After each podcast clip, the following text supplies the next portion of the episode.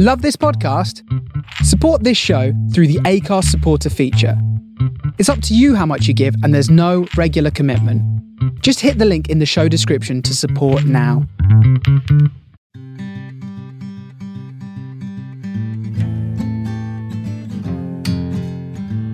You're listening to Griefcast with me, Carrie Lloyd. How do we grieve for someone? How does it change and evolve as we get older?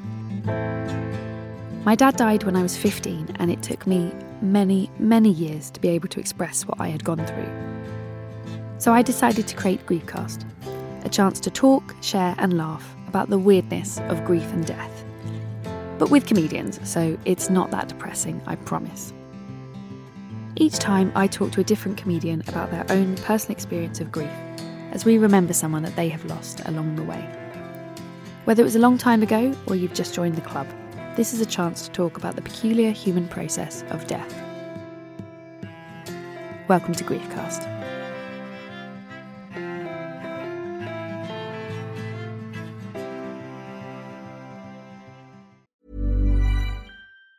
Planning for your next trip? Elevate your travel style with Quince. Quince has all the jet setting essentials you'll want for your next getaway, like European linen, premium luggage options, buttery soft Italian leather bags, and so much more. And it's all priced at 50 to 80% less than similar brands. Plus, Quince only works with factories that use safe and ethical manufacturing practices. Pack your bags with high-quality essentials you'll be wearing for vacations to come with Quince. Go to quince.com slash trip for free shipping and 365-day returns. Many of us have those stubborn pounds that seem impossible to lose, no matter how good we eat or how hard we work out. My solution is PlushCare.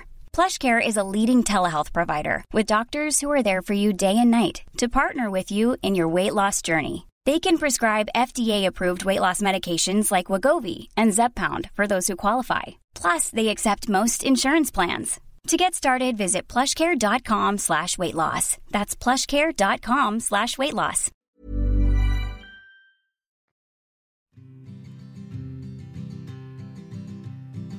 Hey Griefsters, guess what? I hope you're having an okay week. I'm having an okay week. I went to the seaside, that's always good for clearing out the cobwebs, as old ladies like to say, and now me. Just a reminder we have a live episode coming up June the 6th at the Udderbelly Festival on London's South Bank. I will be joined by Geoff Lloyd from the Reasons to Be Cheerful podcast, Camille Ucan from Birthday Girls podcast, and Channel 4's Lee and Dean, and the incredible stand up Josie Long as well, who hosts Shortcuts if you enjoy the show, I can almost guarantee you will enjoy four people sitting around chatting about death some more. So head to the Udderbelly website for tickets. This week I'm talking to stand up, writer, broadcaster, general, legend, Arthur Smith. Arthur is known as the self appointed Night Mayor of Balham. Uh, he hosts BBC Radio 4 Loose Ends. He hosts BBC Radio 4 Extras Comedy Club. He's been going to Edinburgh for so many years, I can't even give you the number. And he's generally just an incredible, brilliant, hilarious man that consistently, authentically remains Arthur Smith. Arthur came in to talk to me mainly about his dad, Sid.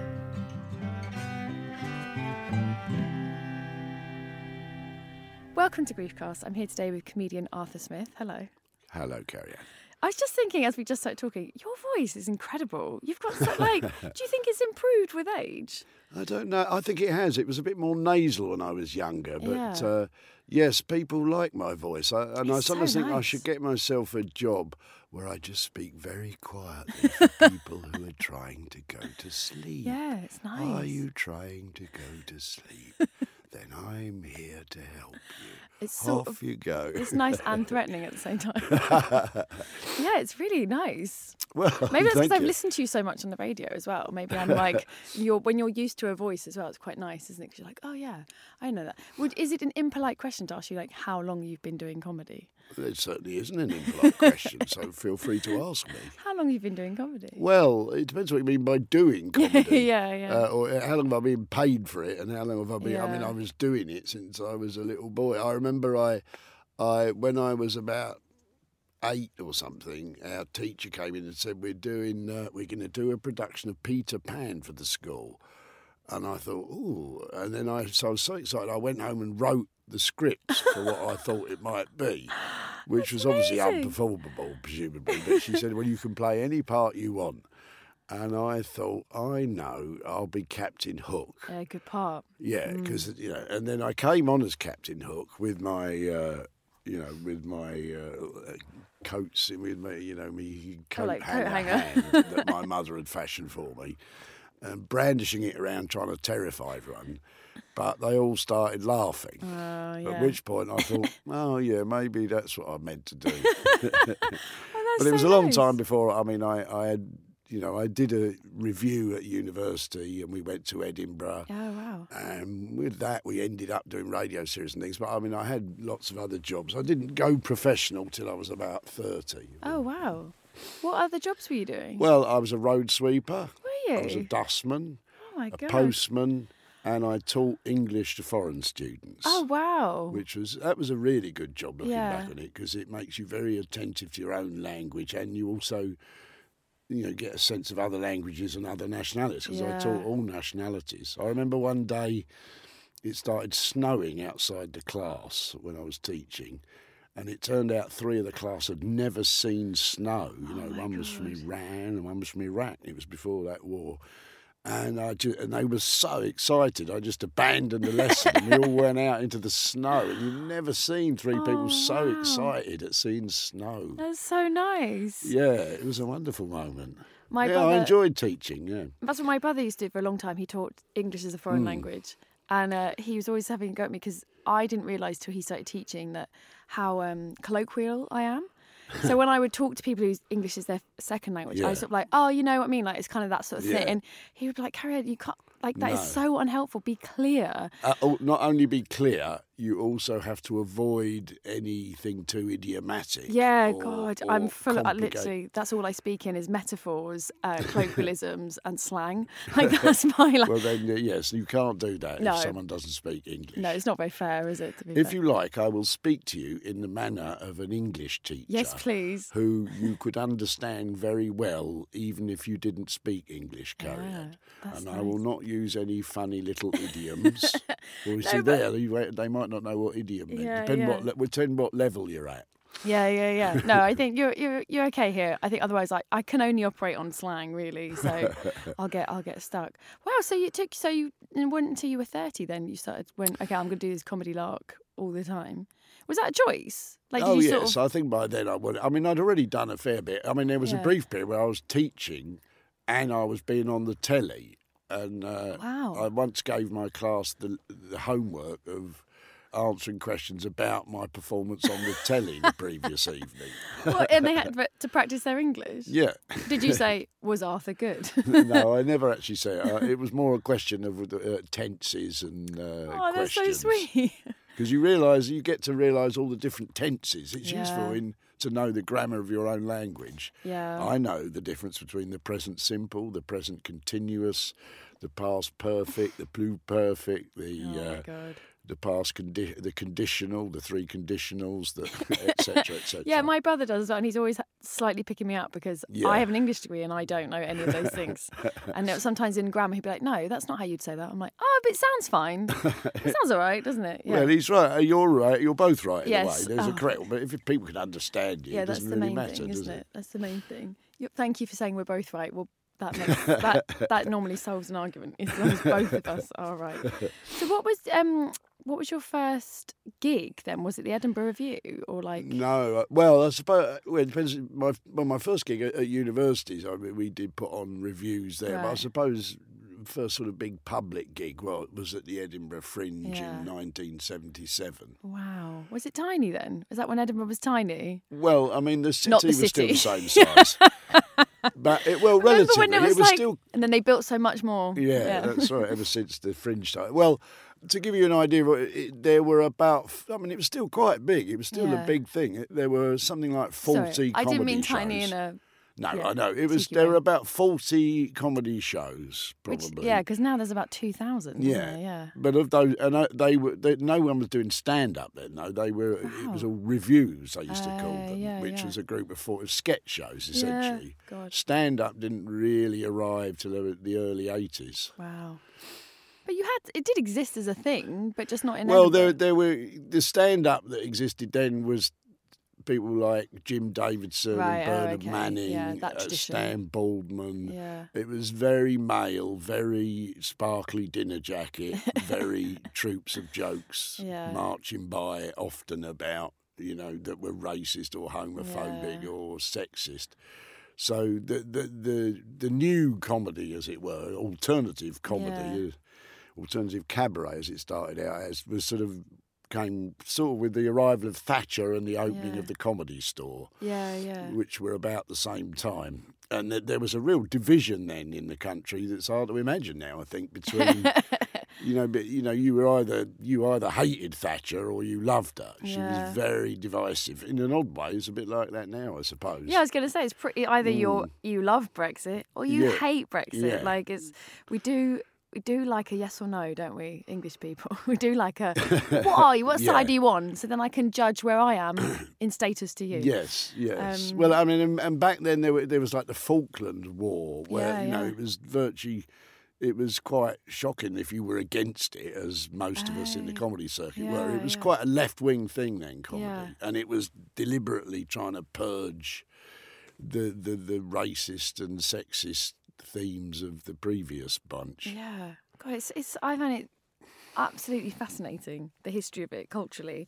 Um, obviously, I, I'm just wary that I'll just start talking to you about the history of comedy, Oh, and that's not why we're here. No. Um, but it's very interesting. Um, so, Arthur, who are we remembering today? Well, I was, I think principally my father, Mm. but it occurs to me that I always remember when I first became aware of the idea of death and what it meant really was when I was about eight or seven or something, not long before my appearance as Captain Hook. I had a little friend in this block of flats we lived in. Is a this in London? Mm. In London, in Bermondsey Right. and and then one day she wasn't there, and I'm told that she died, and I just didn't. I think it was then I realised, oh, I see. So anyone can die. Oh, I see. So probably my mum and dad will die sometime, and my brothers. Oh, and me as well. It was the kind of realisation Wow. that death existed, which I think you don't really understand until you're about seven or something. Well, that's still quite young, I think, to have that kind of like. Hmm. That's quite a deep philosophical realization at seven or eight. Some people take ages to, to Yeah. get there. Well, some people, well, I don't know. I think that's why the Catholic Church they would say, don't they, give me a child Yeah, to the yeah. age of seven. I think there's a crucial turning point Yeah. around there when you understand that you're going to die. What had happened to her? Do you remember? I, I only found out years later it, it was leukemia or something Oh, wow. like that. Yeah. so and they I just told you she, oh, she's died, and that was it. yeah, she's gone, and I didn't really understand it. And I'd been, you know, she'd been my little friend, and how could she? She was younger than me. How could that happen? God. But I suppose, uh, yeah, obviously you don't go through life without people dying around you. But I've been quite lucky. But I suppose, yeah, the, the probably the, the, the biggest moment for me, the most significant death, first significant death, was my father, And what was his name? Sid Smith. Uh, oh, that is such a good name. yeah, it's a and great name. Where we're sitting here now in uh, South London, he would have been a policeman on patrol Wow. around here. He was uh, PC Sid Smith Kennington uh, Metropolitan Police. Although before then, he had had the most horrific experience in the war.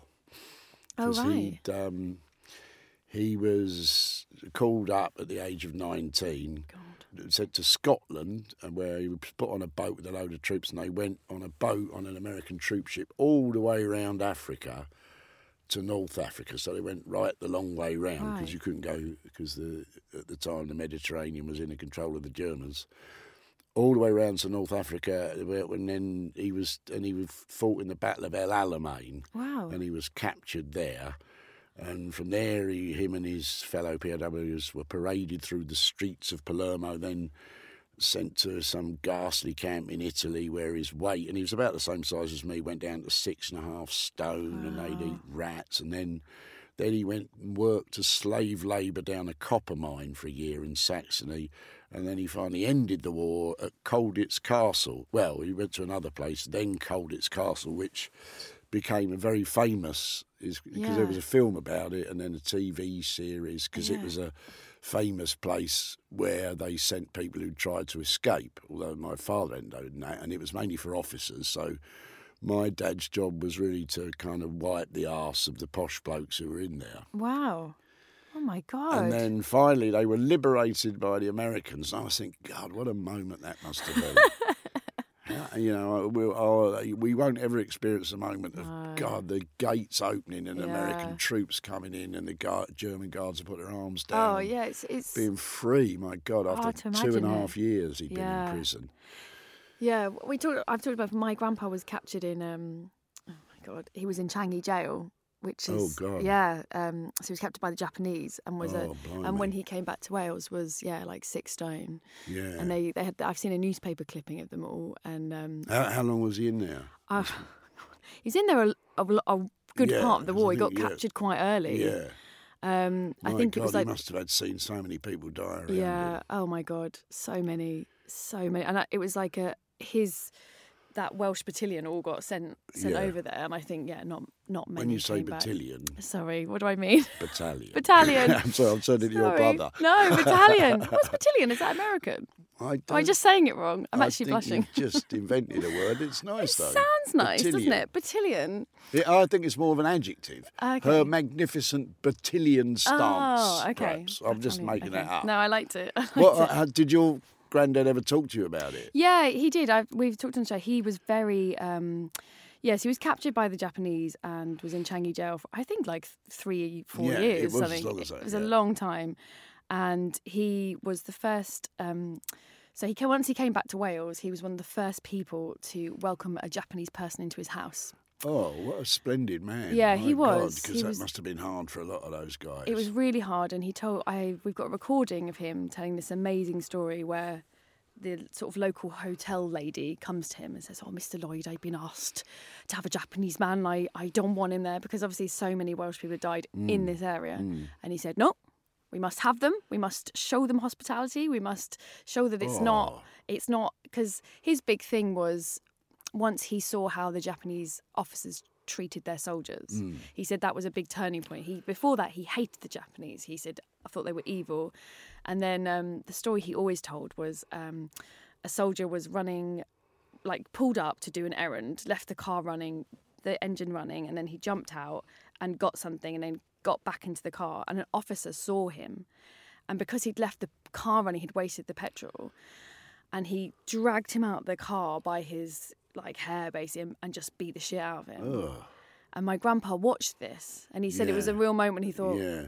God, if that's how you treat your own people, then this isn't about you're not. They're not evil. They're Mm. well, just my, my father fighting. always had a respect for Germans, Yeah. actually, because anyway, as far as he was concerned, the, the, you know, when he he was treated relatively well at Yeah. Colditz because they, you know, he was under the Geneva Convention, and he saw Ah. Russians, for example, who had it far worse because Yeah. they weren't under the Geneva Convention. Wow. He, my father was because I, I do a bit. I'm doing a show about him, and th- there was. Um, there was a moment when we I took him back to Colditz, and Oh wow!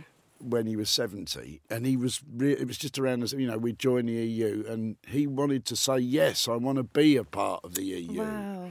Go yeah, because there's a bit in my th- show where he come, you know, we because I got him to write his memoirs before he died, and he talks about flying back to England after this two and a half years Yeah. and going over the white cliffs of Dover, and it all sounds like you could imagine Brexiteers having a real wank over Yeah, this. yeah, yeah. Uh, but actually, my dad was all for the European Union. I mean, from that generation, you know, the war had the previous two world wars Mm. had started in amongst European nations. yeah. So it seemed like quite a good idea that instead of all being enemies, we all become mates. And Yeah, then, my, that's my grandpa was very Mm. much. It's like it wasn't. It was uh, people above you making bad, stupid choices, but that's not what we Mm. Were here for. He, yeah, he my was- my father, when he was captured, he told the story of he was helping an injured British soldier, you know, and he was surrounded by Italian guards, and then the Italian doctor dealt with this man, and the Italian doctor took out a picture of his children and said, Hitler, Mussolini, no good.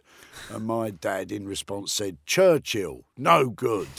And they kind of bonded in a way, Yeah, those yeah. two you know uh, that that was you know that was just ordinary people together ordinary Yeah. men and bollocks to all the I know. powers that be that has put them in that position. So he talked about it then quite freely with you.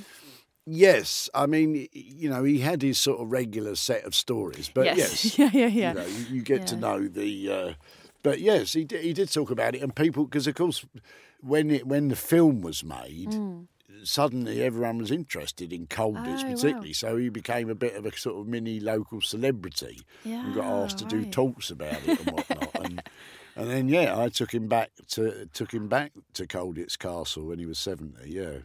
Wow, that must have been an incredible experience. Yes, I'll always remember the words he said when it first came into view. The this big old ancient castle where he'd been a prisoner, hadn't seen it for four years. He looked at it and he said, "There it is."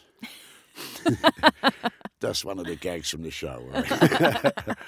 but yes, I, I mean, I think it's impossible for us really to understand the lives of our parents before we were born. Yeah. But you know, that, Especially in wartime. Yeah. I mean, it's completely, it's a very, very, well, yeah, hopefully distant time. yeah. So how old was he when he died? He oh well, he was a reasonable age in a way. He was eighty one. Wow. And he'd, um, you know, and he'd been, he'd smoked fags all his life, although he was never much of a drinker. But it was, it was. I, I, I- I remember how it happened. Me and my partner were on our way to a dinner party in a taxi, and I got a call from my mother saying uh, Sid's coughed up blood and he's in hospital. And we went to see him. We immediately went down to Bath, where they were living then. He- They retired to Bath. And the next day we went, and then we were sent away while the doctors talked to him. And then it was apparent that, you know, he didn't have long left. And I walked in and sat with him. And the first thing he said was, uh, She's been a wonderful wife. You'll look after her, won't you? That was his first thought. Oh, Mm. And uh, and then uh, you know, he, and then he came home. And he died at home, and in the in the last few weeks, he got really desperately sad. And I remember coming down one night for a piss in the middle of the night, and I saw him and sitting there, and he said, "I'm desperate." But then somehow, I think that happens. He he seemed to go off into another sort of zone almost hmm. slowly, where he was sleeping more and more. And then I remember one afternoon, I went up and he was in bed, you know, asleep mostly, and you know he didn't have that long, and we were being helped by Macmillan nurses Yeah. and whatnot. And he said, "I've been thinking about religion." And I said, "What?" And he said, "Oh, never mind." He went back to sleep, and then I realised he'd said, "I've been thinking about religion." yeah, yeah. And you know he'd never been a religious man particularly. And so i went back and he was still asleep and i said well i don't know what happens to us in the end sid dad but you know maybe you'll be off cycling to devon again with your old friend morris and then maybe hazel that's his wife my mother will come by eventually and then we'll all come by in the end. And i kind of thought i detected a little smile and then he died that night. So I choose to believe that, Yeah. however, possibly erroneously, that I'd that I'd left him with an image of something that he could go to. Yeah, that's really beautiful. Yeah, it was a it was a well, he was much loved. He was a hugely popular uh, man. I feel so privileged that I had him as a father. When I see some of my, you know, Yeah. friends' parents or the terrible troubles they've had or people who've had abuse or their parents died. I mean, in a way, I sometimes think that my comedy career has suffered because I had such a nice dad who lived to a decent age. Yeah, I you know. mean it does it does it does fire people up, doesn't it, when they yeah, I have mean, a shit it's dad. surprising if you look at the number of comedians Yeah. whose one of their parents died very young or Yeah. abused them or left them or. I mean that's how this show survives, Arthur. Yeah, I'd be really in trouble yeah. if it wasn't causing people to go into comedy. My mum listens and she always like for a while she'd always say, It's always the dad, isn't it? They've all lost their dad really young and I was like, there's obviously a theme developing here. Mm, but yeah, I think it does deep trauma does, you know, cause comedy. Well, I it know doesn't you have look at to, you know. yeah, you- no, but uh, not just comedy. I mean, Yeah. there's any number of uh, artists and Yeah, writers. If you look at them, they've had a mother or a father who died young or left them, or you know. Eddie Izzard, Alan Davies, and and Picasso, probably. I don't know, I made that one up. we'll it. We'll But actually, my mother too. So in a way, I'd like to talk about my mother because she, oh, you know, she never lived alone. You know, she was from that generation. yeah, she, yeah. The day she got married, she moved out of the house and moved in with my dad. You know, she moved out of the family house, Yeah. and then there she was, and she could be feel herself tipping into dementia Mm. Which uh, you know, which her mother had had and her sister as Oh, well, wow. and she was. It was desperately sad for her, and she just obviously thought, "Oh, what the fuck," and started drinking three bottles of wine a day. and- Wow. And, then she was forgetting where you know I used to get phone calls saying she'd been found wandering about, and and oh, you know, and in a sense, and uh, in a sense, my mother's descent into dementia was another kind of grieving Yeah, I yeah. have to do. I had to do, but then actually, fortunately, that's turned out all right in a way, in a way because we realised, yeah, we had to put her somewhere, although she didn't really want to go. But now she's in a, a home and she's in the dementia wing.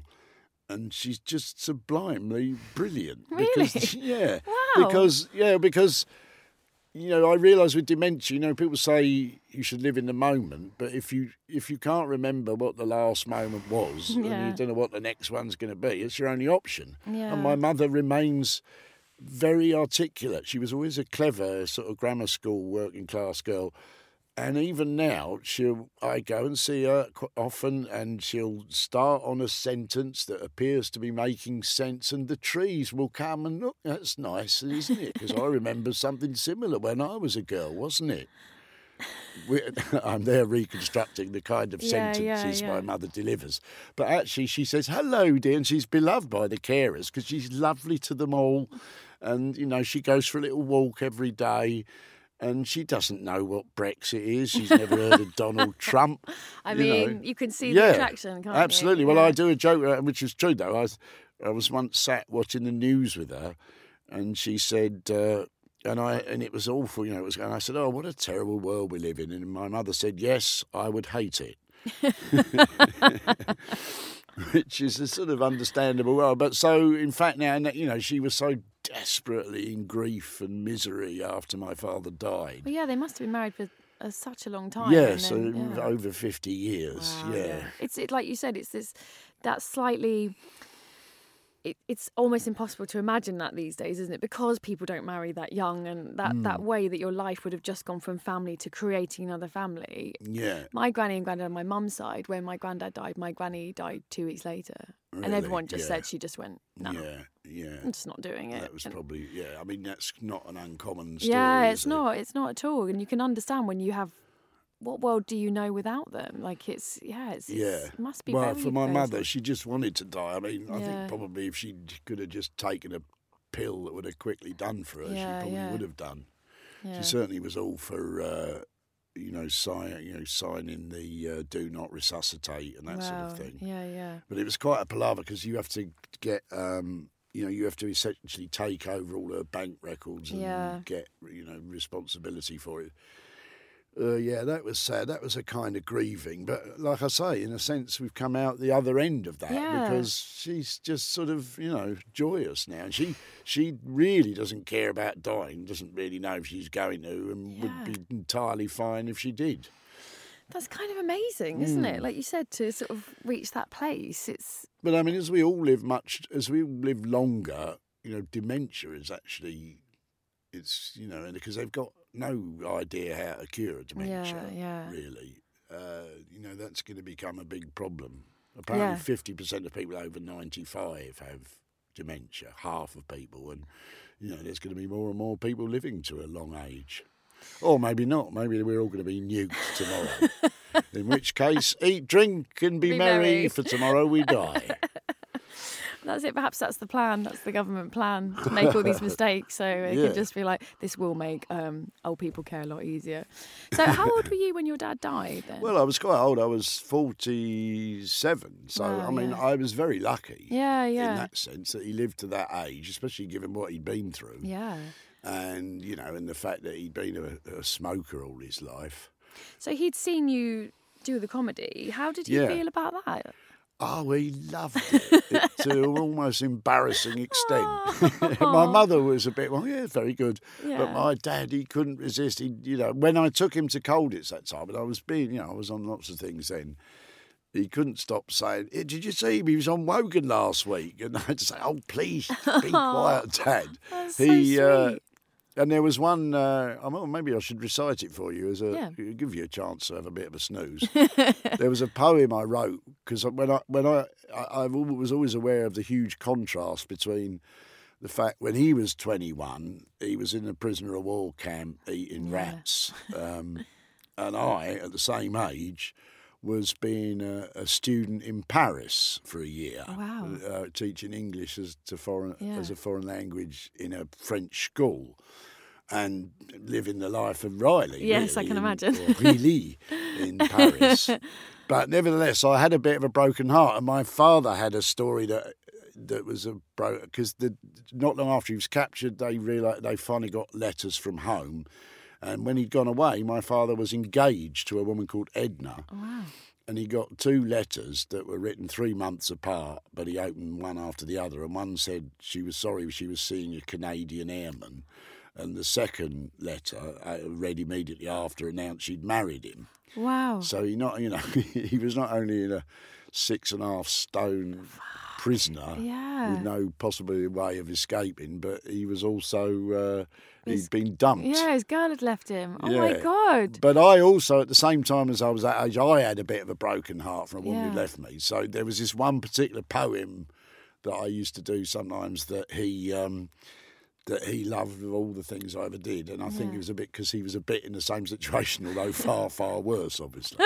so I will now Yes, recite please. it for you. Yeah, you can yeah. doze off for uh, it's be about one minute thirty seconds. So here we are in Paris in spring. The lovers all love and the clochard all sing. But every morning through the eight o'clock blue, the postman comes with nothing from you. There is the Arc de Triomphe, the Boulevard Saint Michel, the Musée des Beaux Arts, but no you. So I dip my croissant in my cafe au lait. I open the window and call in the day. But in spite of the Seine, the birds, and the sun, it's no fun in Paris buying garlic for one. There is the Rue Mouffetard, the Jardin des Plantes, the Marché aux Puces, but no you. So I heave myself on the Clignancourt line, and the busker there he sings so fine that I'm lost in the world of the metro men till I see you're not there, and it hurts again. There is the Tour Eiffel, the Champs Elysees, the Louvre shut on Tuesdays, but no you. I ain't gonna live in Paris no more. Get the 957 from the Gare du Nord. But whenever, wherever the train may go, you won't be there to kiss me hello. There'll be France, England, America, every place, all of them, without you. Oh, there you I are. want to give you a little clap. Thank you, Gary. That's beautiful. I love that. That's Well, amazing. So well, was that one of his? Was that one of his faves? That was his favourite of all the things Oh. I did, yeah. Because I think, like I say, he was stuck there abroad with a broken Yeah, heart, albeit, like. I say, in much more severe conditions. Was At he- least I could go home on the 957. yeah, exactly. you didn't have to eat a rat to get there. no.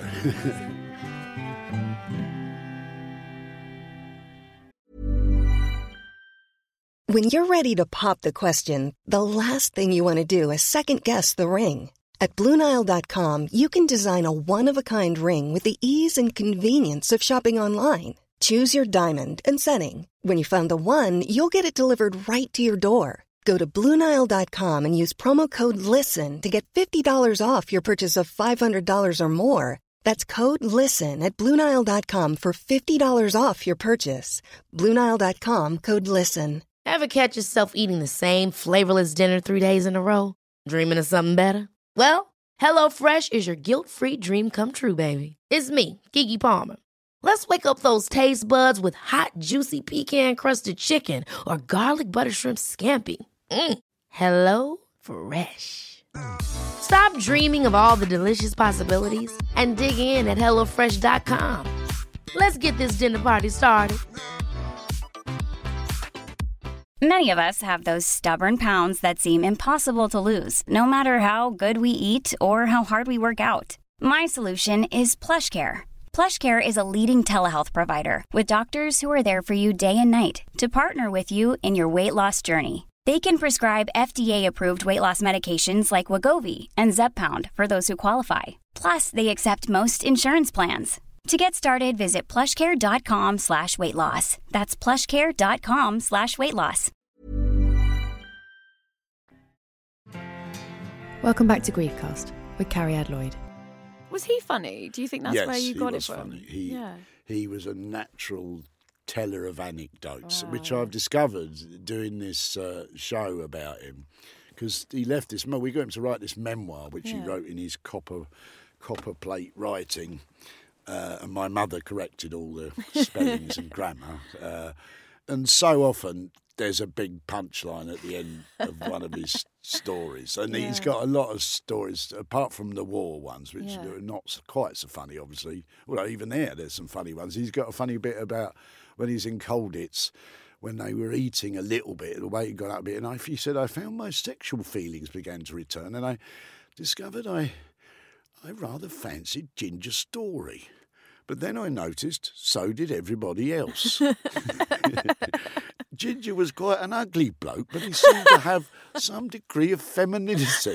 And, you know, I mean, it's really funny stuff. And some of his uh, tales being a copper on the Oh, South my Bank, yeah. where he was constantly. I mean, he used to be on the beat in a way that you don't really see coppers Yeah. anymore. And the night beats, he he talks about how he was. Uh, uh, you know, he was he was doing the Lambeth Walk. He walked up and down Lambeth Walk, which is a road, not just Yeah. a song, for eight hours at a time at night. And then, you know, and there was really no one about then. And uh, and he described how he discovered there was a, a little shop where rats used to go in, and he stood outside with a bit of string, a bit of cheese on the end of the string with his truncheon as a way of entertaining, trying to bash a rat on the way out. a Oh, rat he- seemed to feature quite Yeah, heavily in my dad's life. Yeah. Heady days when there was not much to do of nighttime policing. Yeah, well, having said that, you know, he mainly had to deal with drunks. He had lots of. The, the, he's got, and he's got a funny story about uh, oh, a woman who came up and tried to kiss him uh, outside the old Vic where he was patrolling. And he was really embarrassed. He said, "Please go away." And then a little crowd gathered, and she said, "Give us a kiss," you know. And, and then, and someone had taken a picture of this. And in this show, I've got a picture of my dad in his twenties, standing there looking absolutely terrified in his copper's outfit, with this little woman trying to kiss him. It's hilarious. That's such a brilliant image. That's so amazing. Well, yeah, and you you you get to see, you know, he had lo- he had lots of police friends, and although he was deemed to be a bit unusual because he was a, one of the few policemen who was against hanging, voted Labour, yeah. and also because that was another thing at the time. He he, he, he people obviously it was illegal to be gay, and. Um, he was once called to Waterloo Station when the transport police needed a proper copper to arrest a guy who'd been found, uh, you know, in a com- you know, with some other bloke in the toilet or something. Uh, my dad really didn't want to arrest him, but he had to. But this, and it was a doctor from St Thomas's who said to my dad brilliantly, "I'll tell you what, Copper, if you ever uh, you ever spent a night with me, you'd never want another woman." Which really made my dad laugh, but he had to arrest him. But he really didn't want to. You know, Oh he was surprised. He was a very Yeah. liberal man. Wow. And also, he was a hu- very popular with the Rastafarians who used to get arrested for smoking grass. Because as a child, he had met Haile Selassie, the emperor. What? Of, yeah, because his, his dad was in royal protection at the time. And the Haile Selassie had been, you know, uh, was had, had to leave Ethiopia yeah. and um, my granddad had to guard him, and he apparently was a very nice man, Haile Selassie. So he invited me granddad's family round for tea, and my dad went to. Oh my with- God. Yeah, so and he used to drop this to the Rasta guys up Yeah, at yeah. Kennington Nick. They say, "Oh, Sid, you knew Haile Selassie, man." You know, he was he was a very popular. I remember as a child walking along the road with him once, And these two drunks came, ra- this is off when he was off duty, came running at us. And I thought, oh, blimey. But they just ran past me and slapped Sid on the back and said, hey, Sid, is this your nipper? You know, he was a popular guy with the people he arrested. And he only arrested them. He didn't really like arresting people. He'd only arrest them if they really needed a sort of roof for the night. It sounds almost sitcom like. It's so lovely. Do you know what I mean? It Yeah. always sounds like you can see. Yeah. Well, in a sense, there was a thing which you'll be too young to remember, Carrie, called Dixon of Dock Green. I've heard of it. Yeah, Yeah, I don't. I don't remember watching it, and but it was yeah. it was a bit like that. though. Yeah, yeah. He, you know, he he was uh, yeah PC Smith of Kennington Nick, but uh, yeah. Um, although he, you know, there was a lot of corruption in the police then, and he Yeah. knew about it, but he didn't want to get involved in it. He was about the most honest man I ever knew. My father, I think. Wow.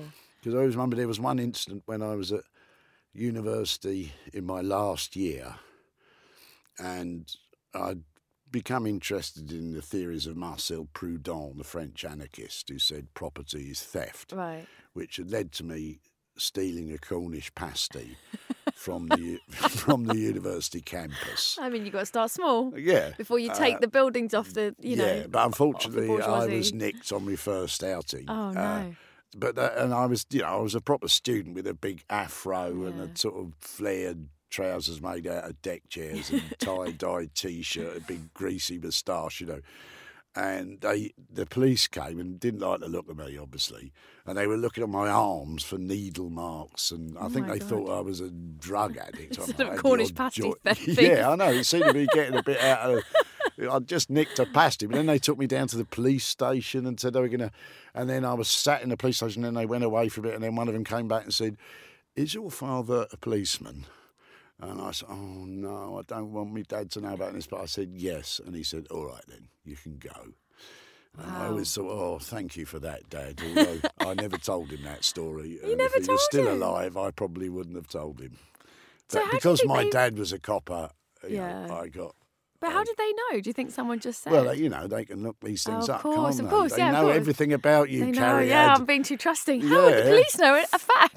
they just ask Facebook and they'd tell them. wow, so they just checked and then they were like, "Oh, he's a copper's son." Yeah. And I guess hopefully then they went, "What's he done? He's only stolen a quarter." yeah, pasty." you would have thought. Yeah, it seemed like they'd spent a lot of time. I mean, they obviously. I think they must have had some information about someone who looked like me, who'd been up to much more no good than And I guess a arresting pasty. someone who looks like you at the time probably would have been good, wouldn't it? Be like, look at that. That's the sort of trouble Yeah, we're trying to yeah, deal with. well, yeah, Drug taking students. yeah. Yeah. get them in the police. Yeah. Oh, they didn't like the students, the No. Norfolk Constabulary. Wow, that's very nice that he did something without even without ever knowing it. Yeah, yeah. Although he did know when I got arrested in Edinburgh at the end of me late night alternative tour. What happened then? Uh, well, me and Simon Munnery were arrested. I was charged with breach of the peace and possession of a megaphone because I'd been patrolling down. Right. But then they, the police were only there because a comedian called Malcolm Hardee Yeah. had rung a always used to ring up and tell the police that I was causing trouble at the start of these tours. Mates Malcolm never got arrested. You ever heard of Malcolm Hardee? I've heard of Malcolm Hardee, now yeah. there's a there's a death that uh, that was. I mean, that was the, his funeral. I would say is about the best gig I've ever been to. What I what so what happened at his funeral? Well, you know, he was a bit of a legend. He- Yeah, if you he don't- was he was famously yeah. reckless. He used to run the notorious Tunnel Club, where hecklers used to meet up beforehand, and the show was all over in 15 minutes. Everyone had ah. been booed off. Wow. This is in the you know at the start of the alternative comedy. Yeah. He was famous for urinating over the audience, um, uh, doing his impression of General de Gaulle by taking his clothes off and putting glasses on the top of his knob. Uh, by his utter recklessness, there were so many stories of him breaking into zoos, and Oh and he'd been in prison himself for four or five years for Wow. nicking cars, and and then then started a pornographic Punch and Judy uh, show, which and then became a comedian, then ran the. And anyway, he drowned in the river, which was entirely appropriate because he lived by the river and his dad had been a Thames lighterman, and and his funeral. When you know, it's quite unexpected, although kind of everyone knew he was so reckless. It was Yeah. amazing he'd lived that long. And it was in St Alfege's Church in Greenwich, which is a rather grand uh, you know, a gra- grand Victorian, older 18th century church, and there was me and the vicar were comparing, and Comparing. Well, Did you tell the vicar? Have you done this sort of Yeah. size gig before? well, it, we- like 10? yeah, it was a bit like that. He and I had a bit of a, and we, we sang all things bright and beautiful to start with. Then, I, and it was full of every comedian who ever existed was there in that church that day, such that there couldn't end have been any panel shows happening at all. and Jools Holland played.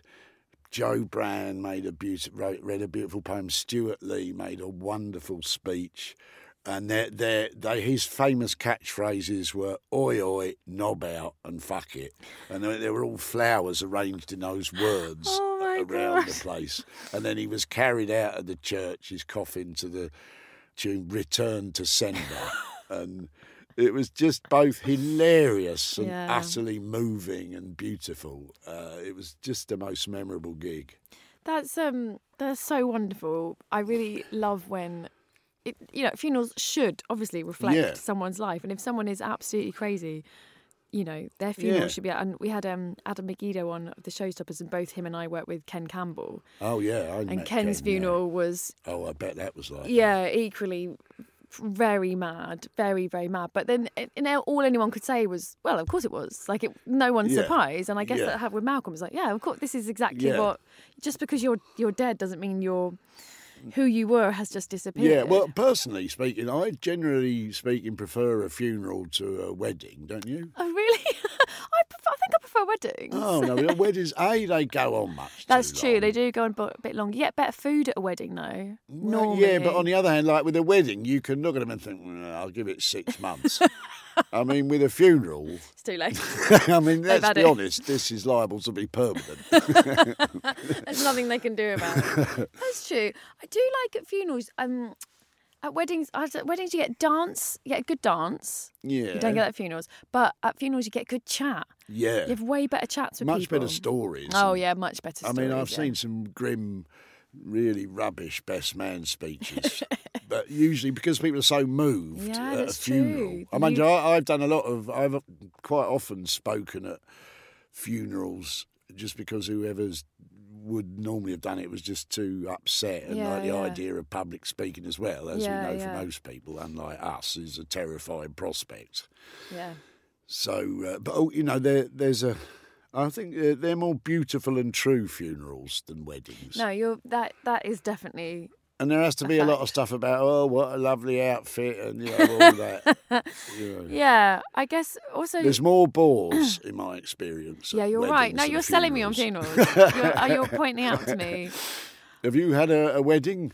I have had a wedding. And yeah, was it yeah. good? I Yeah, it was good. Yeah, it was good. It was. I reckon your funeral will be better. You're probably right. You're probably absolutely right, especially after doing this show. Jesus yeah, that's right. You get a big turnout. Feel so bad. They're like, yeah, I spoke to her about death. I probably, I probably should go. Have you thought about your funeral?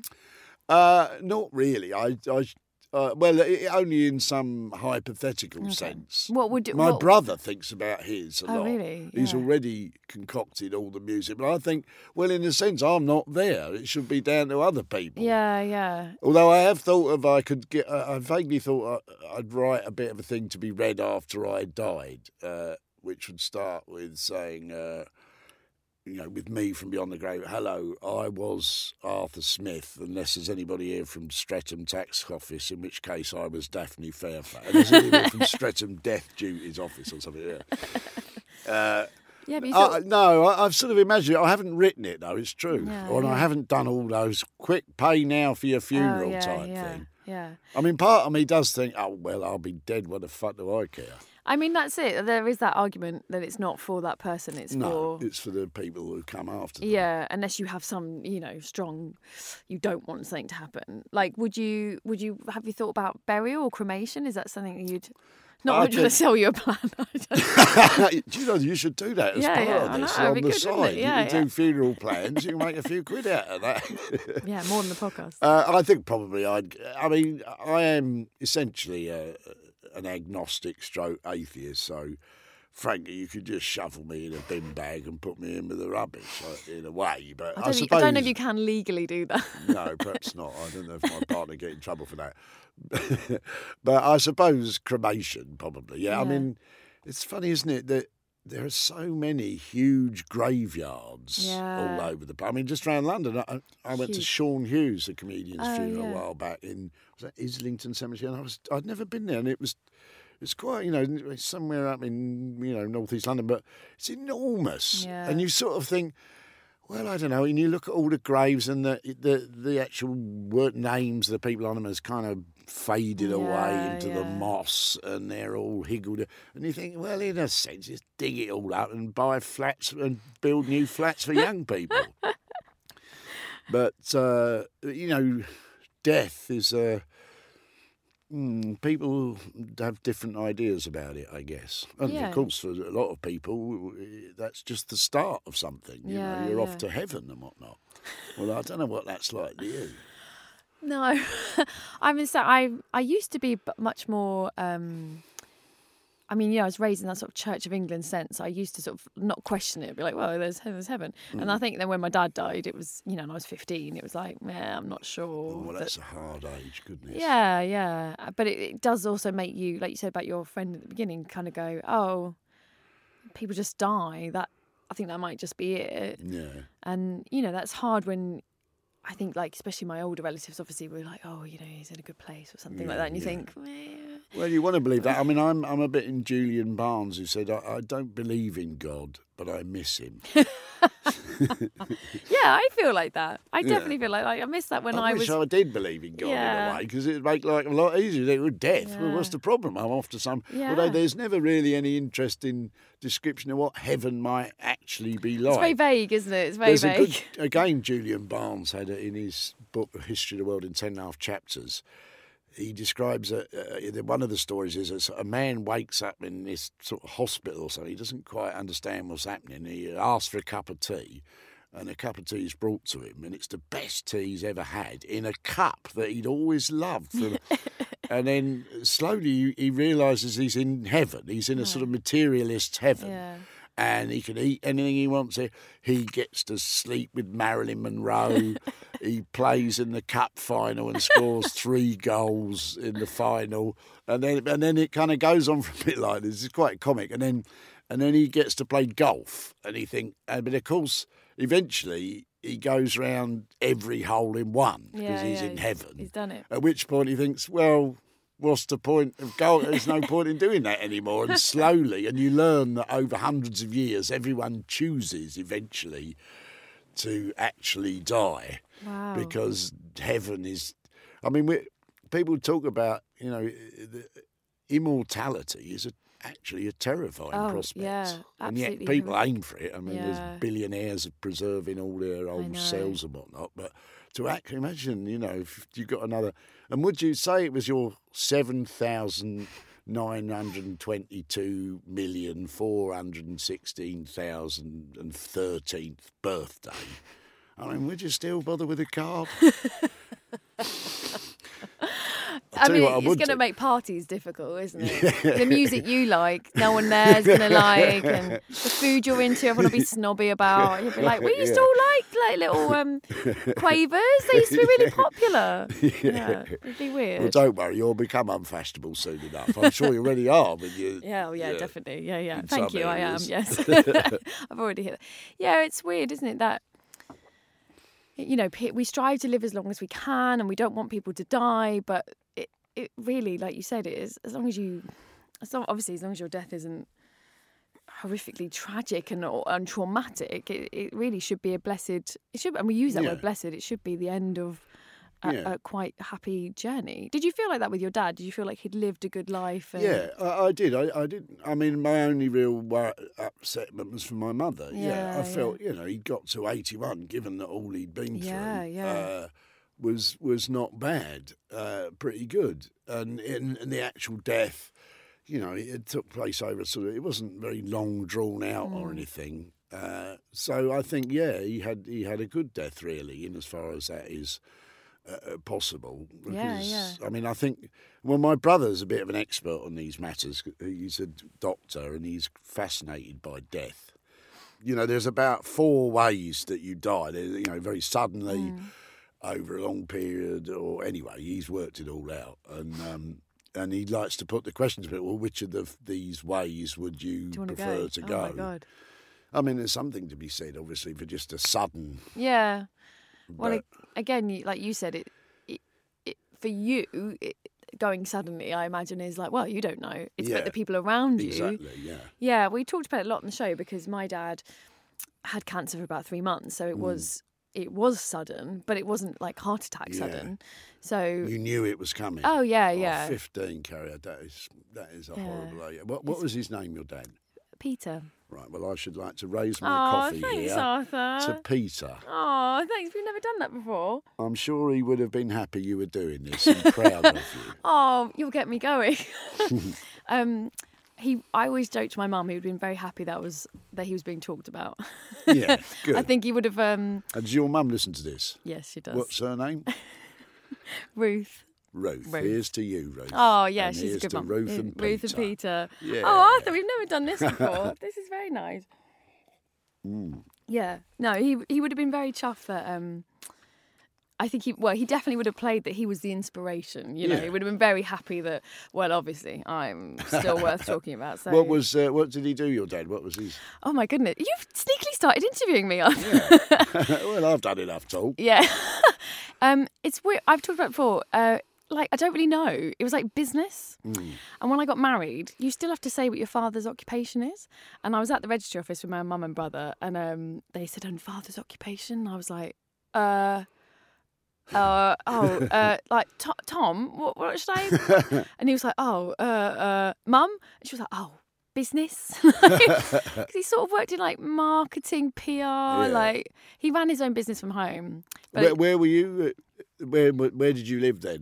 North Wales? London. Oh no, where Yeah. there was some Welsh connection. Oh, there, so yeah. he's his fa- he was Welsh, right. but and the name I have is extremely Welsh. But I grew up in North London, and Yeah. my mum is originally from East London, so I'm quite Londony. But the name Cariad Lloyd Yeah. really foxes people because they're like, Yeah. oh, Sherlock and Rye Cariad Lloyd, and I'm like, oh, sorry, I'm from I'm from the suburbs of North London. Well, you could do that little bit of Welsh. I can say Dwyfam and Rye, which means I can't speak Welsh. So Yeah. Anything else you can say? No, that's it. Yeah. Yeah, I can't even say that You say I train. can speak Welsh. No, I don't even. I don't even know which bit of what I'm saying means I can't speak well. Someone just. Well, that's the way we do a lot of languages. Yeah. This is exactly. Rasvitcha. What's that? That's Russian for hello. Oh, because good. I always think, does your ass fit you? Said very quickly. does your ass fit you? Does your ass fit you? Yeah. Don't Yeah, you there just you go. hello. Some Russians listening suddenly went, "Oh my god! Oh my god!" and I can say, uh, jeg spil kaffe på. What's that? That is Danish for I have spilt coffee on the anteater. I can only say in Danish, "hold kæft." Oh, that's good. Means shut up. Oh, how do you like? You obviously had a, a stroppy Danish friend. yeah, I did because my mum's best friend is Danish, Ah. and her and her daughter would speak Danish to each other, and I'd always hear "hold kæft, Claire." That's what I. The only thing And I you ever do picked up. Japanese as well, then? Did you So say? yeah, well, my sister-in-law's taught me. I know on. kusai, which means smelly. Oh. Because that's what she always says about my if my my brother or one of her Yeah. sons is Well, think- around yeah. and has been to the bathroom. she said, "Ah, kusai, kusai." that's what that's what I learned. yeah, well, Japanese quickly. are very clear, cleanly, aren't they? Yes, I think she is slightly disappointed in the disgustingness of my family. Have you seen the comedian uh, Yuriko? I haven't. I've heard of her. No, I haven't. She does a seen her before. hilarious routine about the word ish, Oh right. wh- which, of course, doesn't really exist in Japanese. She's like, I'll be there at two ish. Yeah, what do you mean? You'll be there at two or three minutes past. and then we extend it to, did you have a good time? Ish. Ish, You know, yeah. it's, like, it's a ridiculous word that is Yeah. very British. very British. British, Yeah, yeah. yeah, yeah, yeah. So um, anyway, you're very skilled at this, Arthur. Um, Do you want me to interview you some more? Tell no, me. I don't. I'm I happy don't. to do it. I don't want to. this is like a podcast takeover. It's like, oh my god, I'm suddenly. Yeah, I'm moving in. You're being shunted Yeah. out. I'm taking over. no one's ever on. successfully done that before. People have tried, and I'm trying, trying to wrestle it back into talking about about death again. Well, we Um, could, there's more deaths I've known of. Yeah, sure. I Uh, where, where I live in this sort of block of flats in South London in Balham, a lady knocked on the door one day and asked to take my picture because she wanted to be a professional photographer. And then um, she and she took some pictures and she lived there and we had a little bit of a thing and then she went off somewhere else and disappeared and I never didn't see her again.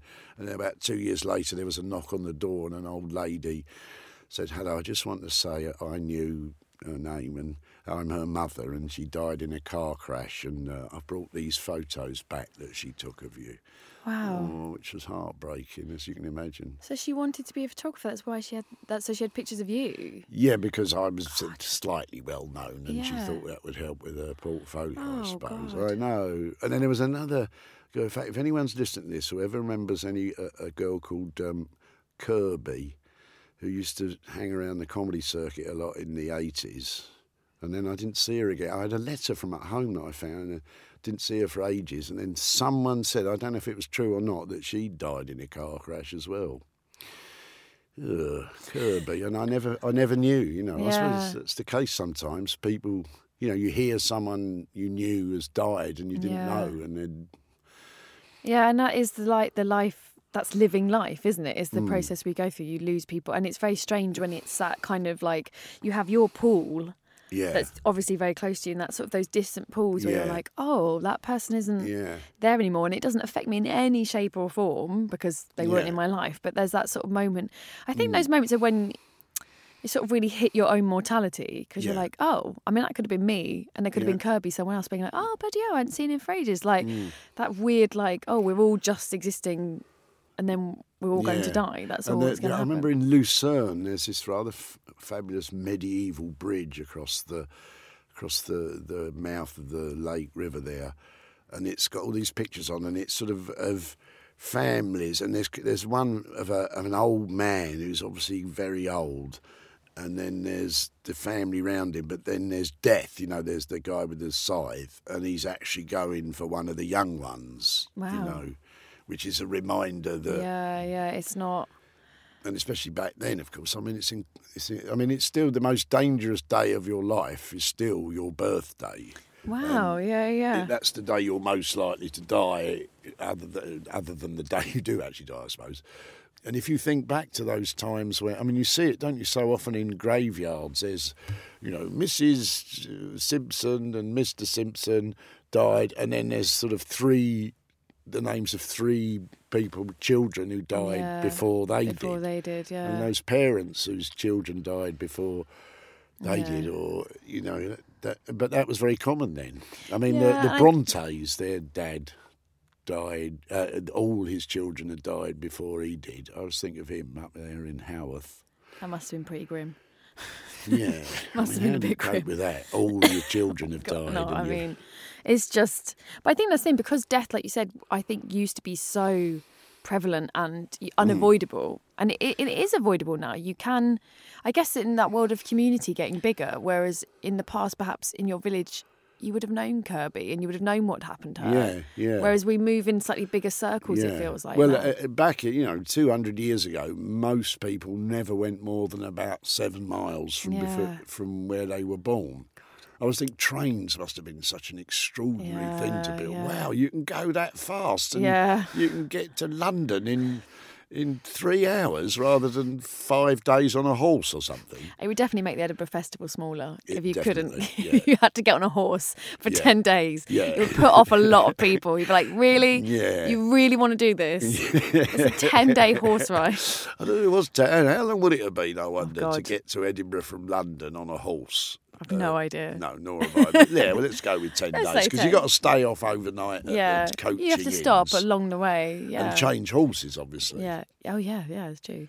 And so, do you feel comfortable talking about death then? Do you feel like that's, as it's getting, it is talked about more in society than it used to be? Or is it? Yes, well, uh, like I say, I have an older brother who is, Is keen on obsessed it. with death, Yeah. uh, and is endlessly going on about it and suggesting we don't talk about it enough. And I mean, I think there is something to be said for you know, you don't want to wake up every morning and think, "Oh God, I'm going to die," No, Well, you, even you though don't. it's true. Yeah, yeah, You, you know, don't. you. I think there's something to be said for forgetting about it a little bit occasionally. But obviously, yeah. uh, who is it? The French uh, philosopher. You know, I can't remember. I've got a really good quote that I can't remember. I can't remember any. I'm impressed you did a poem, to be honest. I could never even remember one of my own poems. and death shall have no dominion. Dare, you know, do not go gentle into Oh, that yeah. good night. Old age shall rage and bore, rage, rage against the dying of the light. Yeah, I used to do a Dylan Thomas impression. That was an interesting death, his one. yeah. Drank himself to death in New York. He was like the first big celebrity death, Dylan Thomas. Yeah. Well, I nearly drank myself to death. Oh, you know, in December the 12th, 2001, I woke up with a hideous pain in my stomach and I was went to hospital and I was in intensive care and I was more likely to die than live at that point because Oh, my I had, God. and this was from drinking Yeah, yeah. essentially. Uh, and not dying is quite a good feeling in a way. When you might have done and then you come out of hospital and you just the light and overhearing people laughing at this away.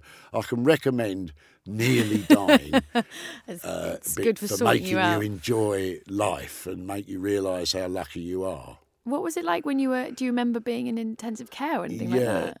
I do. And I mean, I didn't quite know just how serious it was, although obviously I was in intensive Yeah. care. They don't just put you in there for a toothache. but, um, yeah, and I, I woke up the next morning to see that there was my mother and father and brothers and go- all sitting around me. Wow. And I thought, oh, well, right, this is my deathbed scene. oh um, my god. But not dying, like I say, you know, I, I managed. I mean, I, you know, I don't drink anymore, and I, I, uh, you know, I got diabetes, and I've still got certain conditions off the back of it. But nevertheless, it, it was, a, you know, it was a kind of rebirth for me as well because Yeah, I was being too wild. There was no doubt, and and it gave me certainly for a bit. You get a real sense of lightness that you know, the bearable lightness of being Yeah, yeah. from not dying. Yeah, I think that's that's really it's really interesting, isn't it? Because you often see people who have died in, uh, you know, not even celebrities. I was just thinking about Amy Winehouse, but that kind of thing Mm. where you go. Sometimes you think, oh, if only they just survived that one thing, Yeah, perhaps yeah, they would have then had another life, another choice. But not everybody gets that. Like Mm. yeah. it's just the oh, way Amy it works. Winehouse. I, I wrote a little poem for her once. Oh, I met you? her. Yeah. Oh, I, I do a thing on Radio Four called Loose Ends, where you you sit and you know you're about the distance that you and I are Mm. Yeah, apart is about two yards away from. I've seen you know I saw Amy Winehouse and. You know, the Clash and uh, Tony Bennett all singing to me as closely as that. It's a very Wow. lucky uh, thing.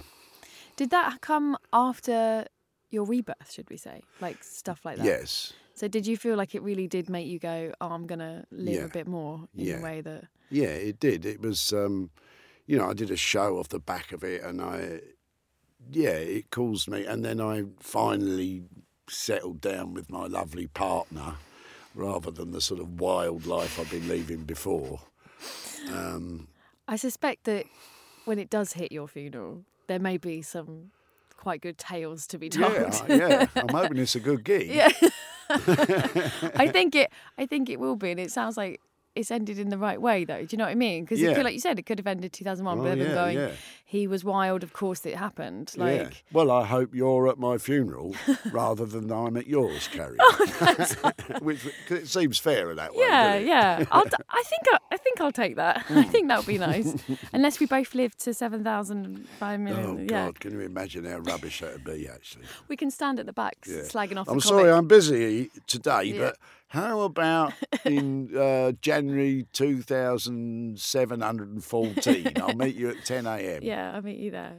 We can see who's doing the eulogy and slag them off. oh, they're no good. I never like them. Well, Arthur, thank you so much for coming My to talk pleasure, to me. My pleasure, Cariad. It was wonderful. Well, here's to, to, to Peter and Ruth. You can follow Arthur on Twitter at Arthur Smith, but it is spelt just to confuse you and to make you giggle at A R F U R Smith, like Arthur Smith. He's going to be at the Soho Theatre from the 28th of June to the 13th of July. Uh, so head to the Soho Theatre website to see him in London, but he's also on tour. Uh, follow him on Twitter, look at his website. You can find all the details of where you should 100% go and see the legend that is Arthur Smith. You can follow us on Twitter and Instagram at The Griefcast. The show was edited by Kate Holland with thanks to Whistledown Studios, and the music was provided by the Glue Ensemble. And remember, you are not alone.